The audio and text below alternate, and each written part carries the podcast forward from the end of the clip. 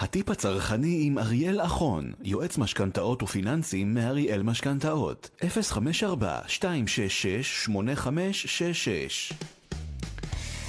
כן, הטיפ הצרכני, אמנם יום שני, אבל אנחנו איתו, ואנחנו עם אריאל אחרון, שמדבר איתנו משכנתאות, והיום אנחנו נדבר על רכישת נכס מכונס נכסים. ערב טוב לך, אריאל. ערב טוב, רות, ערב טוב לכל המאזינים. אז יש הבדל בין קניית נכס מכונס נכסים לקניית נכס רגיל? האמת שיש הבדל משמעותי אפילו. אוקיי. אה, בין שני המצבים הללו. אני, אני אתחיל ואומר, דווקא מהסוף, שבסוף זה רכישת נכס. כלומר, אה, אנחנו באים באותה מטרה. מה העניין? בואו נדבר בכלל מה זה כונס נכסים. כונס נכסים זה בעצם איזושהי פעולה, כינוס נכסים, איזושהי פעולה שקורית כשיש בן אדם שהוא בעלים של נכס כמובן, והוא חייב כספים, אה, ובאיזשהו תהליך משפטי שקשור בהוצאה לפועל, אה, אה, ובעוד כל מיני רשויות ממשלתיות כאלו ואחרות, בסופו של דבר מחליטים שהנכס הזה יעוקל, ובסופו של תהליך, זה תהליך לא קצר, תכף אני ארחיב על זה, בסופו של תהליך מוכרים את הנכס של אותו בן אדם, אותה משפחה שחייבת כספים, על מנת להחזיר חוב, חוב או חובות, יכול להיות לנושה אחד, כן. יכול להיות להרבה נושים. אז בעצם נוצר לנו, נוצרת לנו פה איזושהי סיטואציה של uh, שמחה מעולה בעצב. מה זאת אומרת? עצב, כי מצד אחד יש פה איזשהו בן אדם או איזושהי משפחה שמאבדים את הנכס שלהם, אוקיי? שבסופו של תהליך הרשויות, בלית ברירה, בתהליך מאוד ארוך, מוכרים את הנכס על מנת לסגור חובות. מצד שני, יש פה הזדמנות, כלומר השמחה היא הזדמנות אצל מישהו אחר שיכול לרכוש נכס והדגש פה הוא ברוב המקרים במחיר משמעותית יותר נמוך ממחיר השוק. Okay. אוקיי. כלומר, זאת ההזדמנות. יש הרבה מאוד אנשים שככה שומעים על רכישת נכס מכינוס נכסים והם מאוד מאוד מתלהבים ורוצים uh, להגיד, הנה, מצאנו את הנוסחה לרכוש נכס מתחת למחיר השוק. כשאני אומר מתחת למחיר השוק, בעצם זה יכול להיות גם uh, 10-20 אחוזים לפעמים מתחת למחיר השוק. אני לא אומר שזה תמיד יהיה ככה, אני אומר שיש הזדמנויות לעיתים. כן. כי כשהמדינה בסופו של דבר, או הרשויות, מוכרות את הנכס, הן לא מוכרות אותו בתהליך רגיל, אלא מוכרות אותו במחיר יותר נמוך, אה, אבל אנחנו צריכים להתחיל להבין בעצם מה המשמעויות. כי זה לא כזה פשוט וסקסי כמו שזה נשמע, שהנה אני הולך לקרות נכס מתחת ל-20% אה, או 15% מתחת למחיר השוק, אחרת כולם היו עושים את זה. כן. אוקיי? אה, אז התחלנו לומר שקודם כל מדובר בעסקה שהיא לא הכי פשוטה. למה היא לא הכי פשוטה? משום שקודם כל אנחנו צריכים להבין שהיא לוקחת זמן. תהליך של כינוס נכסים זה תהליך שהוא לא קורה בן לילה, יש תהליך מאוד מאוד סדור, אני ככה אמנה בגדול את הפרטים המרכזיים. אבל ברגע להגיש... ש... רגע, כן, ברגע שהוא מגיע למצב של מכירת הנכס, זה לא כבר אחרי כל התהליך המשפטי? אז זהו שלא מאה אחוז, תכף אני אגע אה, בזה. אוקיי. אוקיי? את יודעת מה, אני אתחיל בנקודה הזאת. אוקיי. אה, כי זאת, זה בעצם אחד ההיילייטים פה של העניין. Mm-hmm. בן אדם שנמצא במצב של חייו, יכול בהרבה מאוד מקרים גם בדקה 95, 98, בזמן פציעות, להחזיר את החובות שלו. דיברנו על זה מהצד השני בכמה פינות.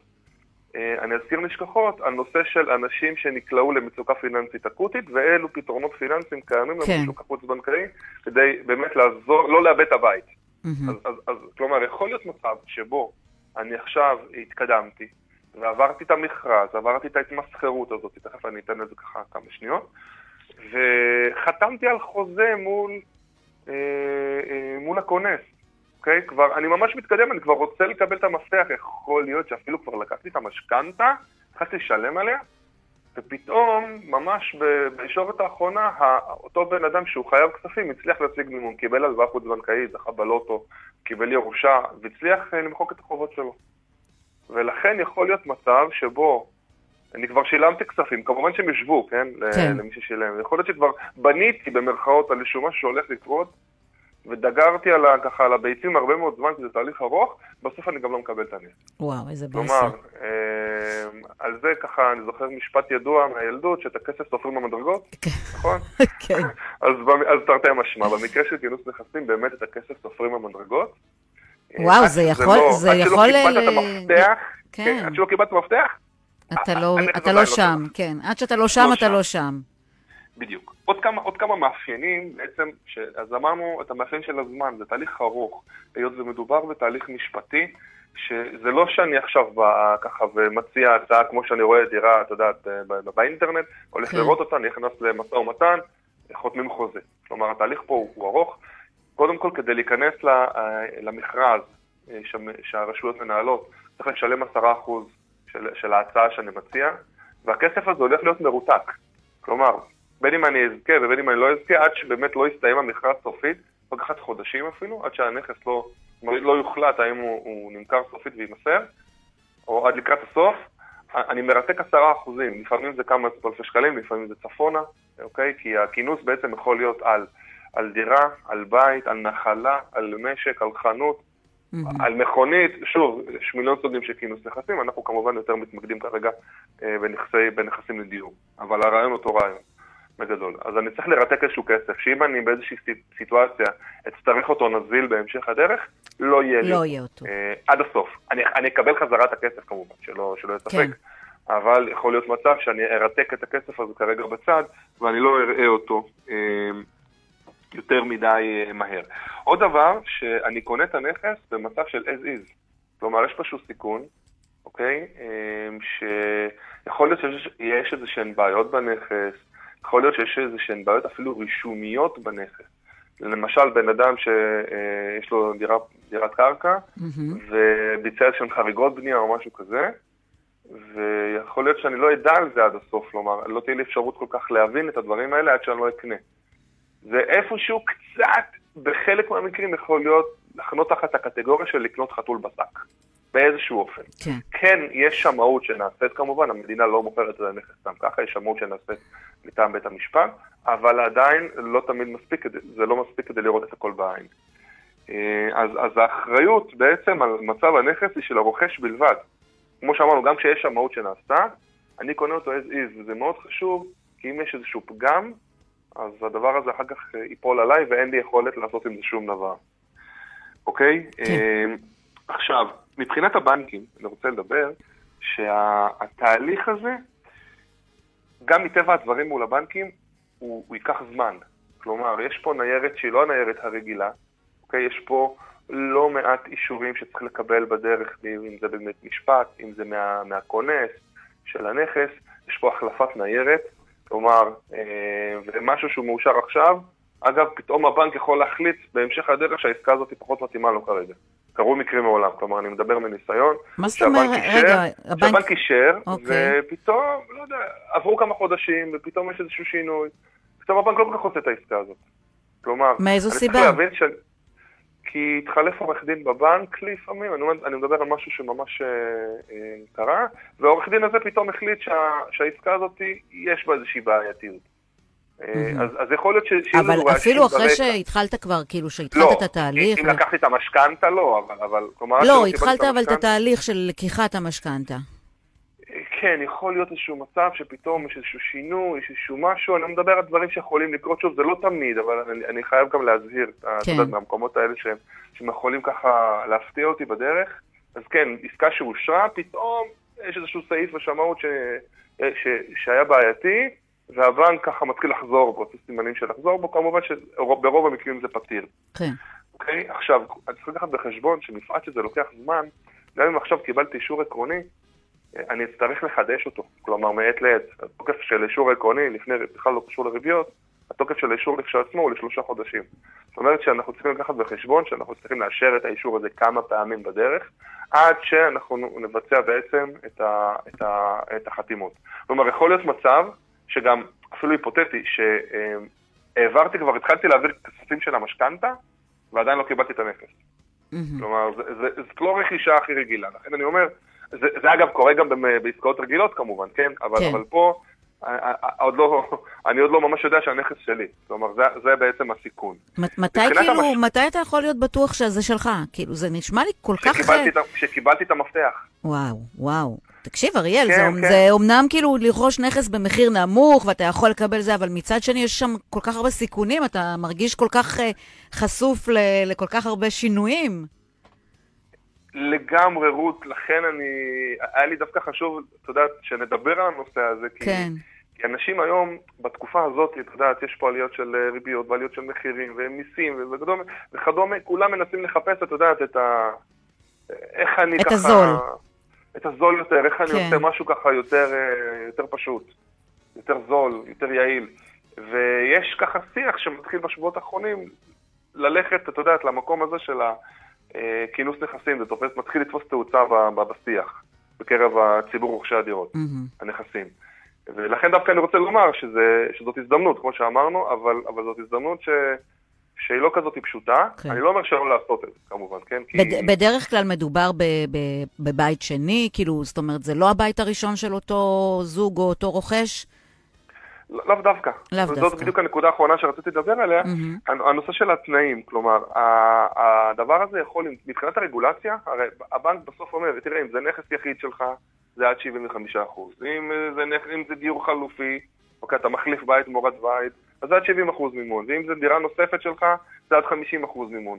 אתה יכול לקבל מהבנק. כלומר, אין, אין הבדל מהותי, אין הבדל בכלל, סליחה, בין הסיטואציה הזאת שרכשתי מכונס, אם זו דירה ראשונה, אם אני מחליף, משפר דיור, אם אני רוכש דירה נוספת.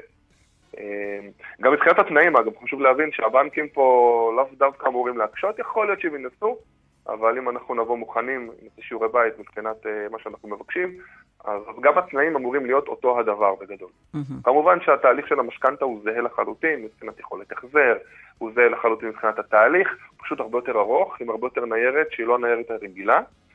אה, וגולת הכותרת היא בסוף, יש פה הזדמנות, אבל ההזדמנות הזאת, כמו שאת אמרת, היא, היא לא תתאים לכל אחד.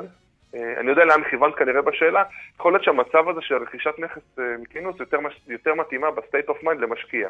כן, כלומר שיש לו כבר את בדיוק, הבית שלו. בדיוק זה מה שחשבתי. ש... כן, לש... אני הבנתי אותך. נכון, וזה זה, זה, זה בעצם איזשהו משהו שצריך להבין. בן אדם שיש לו את הנכס שלו היום, יהיה לו יותר קל, את יודעת, להיות בתהליך של כמה חודשים כן. טובים, והוא לא לחוץ על זה שהוא צריך לעבור לדירה בסופו של תהליך. הוא לא צריך להחליף את הדירה שלו. הוא לא צריך לעבור משכירות. לבית שהוא קנה. אה, אז ב state of mind, ככה, בתהליך החשיבתי, הרגשי, והפיננסי לפעמים, יותר מתאים למשקיע, אבל עוד פעם, לאו דווקא, לפעמים אנשים שהצליחו להשיג מציאות. אה. גם לדירה ראשונה. כן, לפעמים, אתה יודע, כי בכל זאת הנכס הזה, בדרך כלל מכונס נכסים, הוא מן הסתם איזשהו, איזושהי מציאה, כי זה... מן הסתם הם ירצו מחיר יותר נמוך, כי הם רוצים לכסות את מה שהם צריכים. אבל... כן, אה, זאת אומרת, זאת אומרת, הש... המדינה... השאלה בית אם, המ- אם זה ה- באמת ה- שווה. כאילו... אמ, את יודעת, זה הכל זה יחסי בחיים. את מבינה, שווה, זה שווה, בסוף זה שווה של... אם... אם אתה מצליח, זה ש- שווה, כן. כן, אם אתה מצליח. אגב, יש פה גם איזשהו משהו שככה מדברים עליו הרבה, בפן הרגשי, היות ומדובר ב- בסוף במכרז, אז אני יכול למצוא את עצמי ככה מגיע בסוף למחיר, שאתה יודע, שאני מתחרה עם עוד כמה אנשים, וכל אחד מעלה בעוד 5,000 שקל, בעוד מהמם. 10,000 שקל בתהליך, ויכול להיות מצב שבסוף אני, אני מוצא את עצמי מתחייב על משהו שהוא כמעט במחיר השוק. הבנתי, כלומר, זה איזשהו ככה, איזושהי כוכבית שצריך לשים לב, גם בהתמסחרות, כן. ב... כשאנחנו אתה צריך לשים. לעצמך את הקו האדום, עד, עד איפה אתה מוכן... לגמרי. כן, כי אחרת אני יכול למצוא את עצמי בסוף אה, נקלע לאיזשהו משהו שייקח לי המון זמן, והייתי מוסיף עוד כמה שקלים וכבר קונה נכס בשוק הרגיל, ולא מסתבך עם כל ה... כן, כי גם. בדרך כלל נכס כזה הוא צריך שיפוץ, הוא צריך, אתה יודע, זה לא משהו חדש. בהרבה מאוד, זהו, זה בדיוק הנקודה, את מבינה? אמרנו שאנחנו מקבלים את הנכס as is, כלומר, כן. אני לא יכול לבוא בטענות. אם הנכס הזה במצב מושלם, זכיתי, ואם הנכס הזה במצב אה, פחות. שהוא דורש עכשיו שיפוץ ב-150 אלף שקל, אז זה עליי, ואין אין לי את- יכולת להגיב. יש לך את האופציה אבל לראות את הנכס, אה, כאילו אתה, לבדוק אותו, זאת אומרת, לפני? יש אפשרות, לראות, יש אפשרות לראות אותו, אבל שוב, זה משהו שהוא מאוד בסיסי, אני לא יכול להביא עכשיו מהנדס, את יודעת. אה, שיבוא ויבדוק את הנכס מבחינת אה, אינסטלציה. אז יכול להיות שאתה קונה חתול. בשק. סליחה? אני אומרת, יכול להיות שאתה גם קונה חתול בשק. זה מה שאמרתי קודם, בדיוק, ש, שזה סוג של לקנות חתול בשק, לפעמים. כלומר, כן. זה, יש פה המ- המון עניין של מזל במצב הזה. המון מזל בקטע של האם החייב הצליח, הבעלים של הנכס הצליח להחזיר את ההלוואה או לא, כמה זמן זה נמשך, כמה זמן המכרז נמשך. אה, יש פה המון עניין של גם כן של מזל. מהמם. אם אני רוצה ככה לסיכום, אריאל, כשאני אומרת, אה, את המשפט, אה, רכישת נכס מכונס נכסים שווה רכישת נכס במחיר נמוך ממחיר השוק, אבל, איך אתה תשלים את האבל הזה? אבל זה לא מתאים לכל אחד, אוקיי. אבל זה ייקח הרבה זמן, ויכול להיות שהתועלת של המחיר בסוף לא תשתקף אה, כמו שחשבתי. הבנתי. אוקיי, בסדר. צריך לקחת את זה בחשבון, וכמו שאנחנו תמיד אומרים, פשוט לקחת יועץ. לקחת יועץ זה הדבר הכי נכון. ידע שווה כוח, וכשיש את הכוח בידיים שלכם, יש מצב שאתם תהיו באופציה יותר טובה מהאחרים. לחלוטין. אני מסכים, אה, אה, מקצועית אני מסכים עם כל מילה שאמרת. כן. Okay. אריאל אחרון, יועץ משכנתאות ופיננסי מאריאל משכנתאות, אני שוב מודה לך מאוד מאוד, ואנחנו נתראה בשבוע הבא בפינה חדשה. ערב טוב לכולם. ביי. ביי ביי. הטיפ הצרכני עם אריאל אחון, יועץ משכנתאות ופיננסים מאריאל משכנתאות, 054-266-8566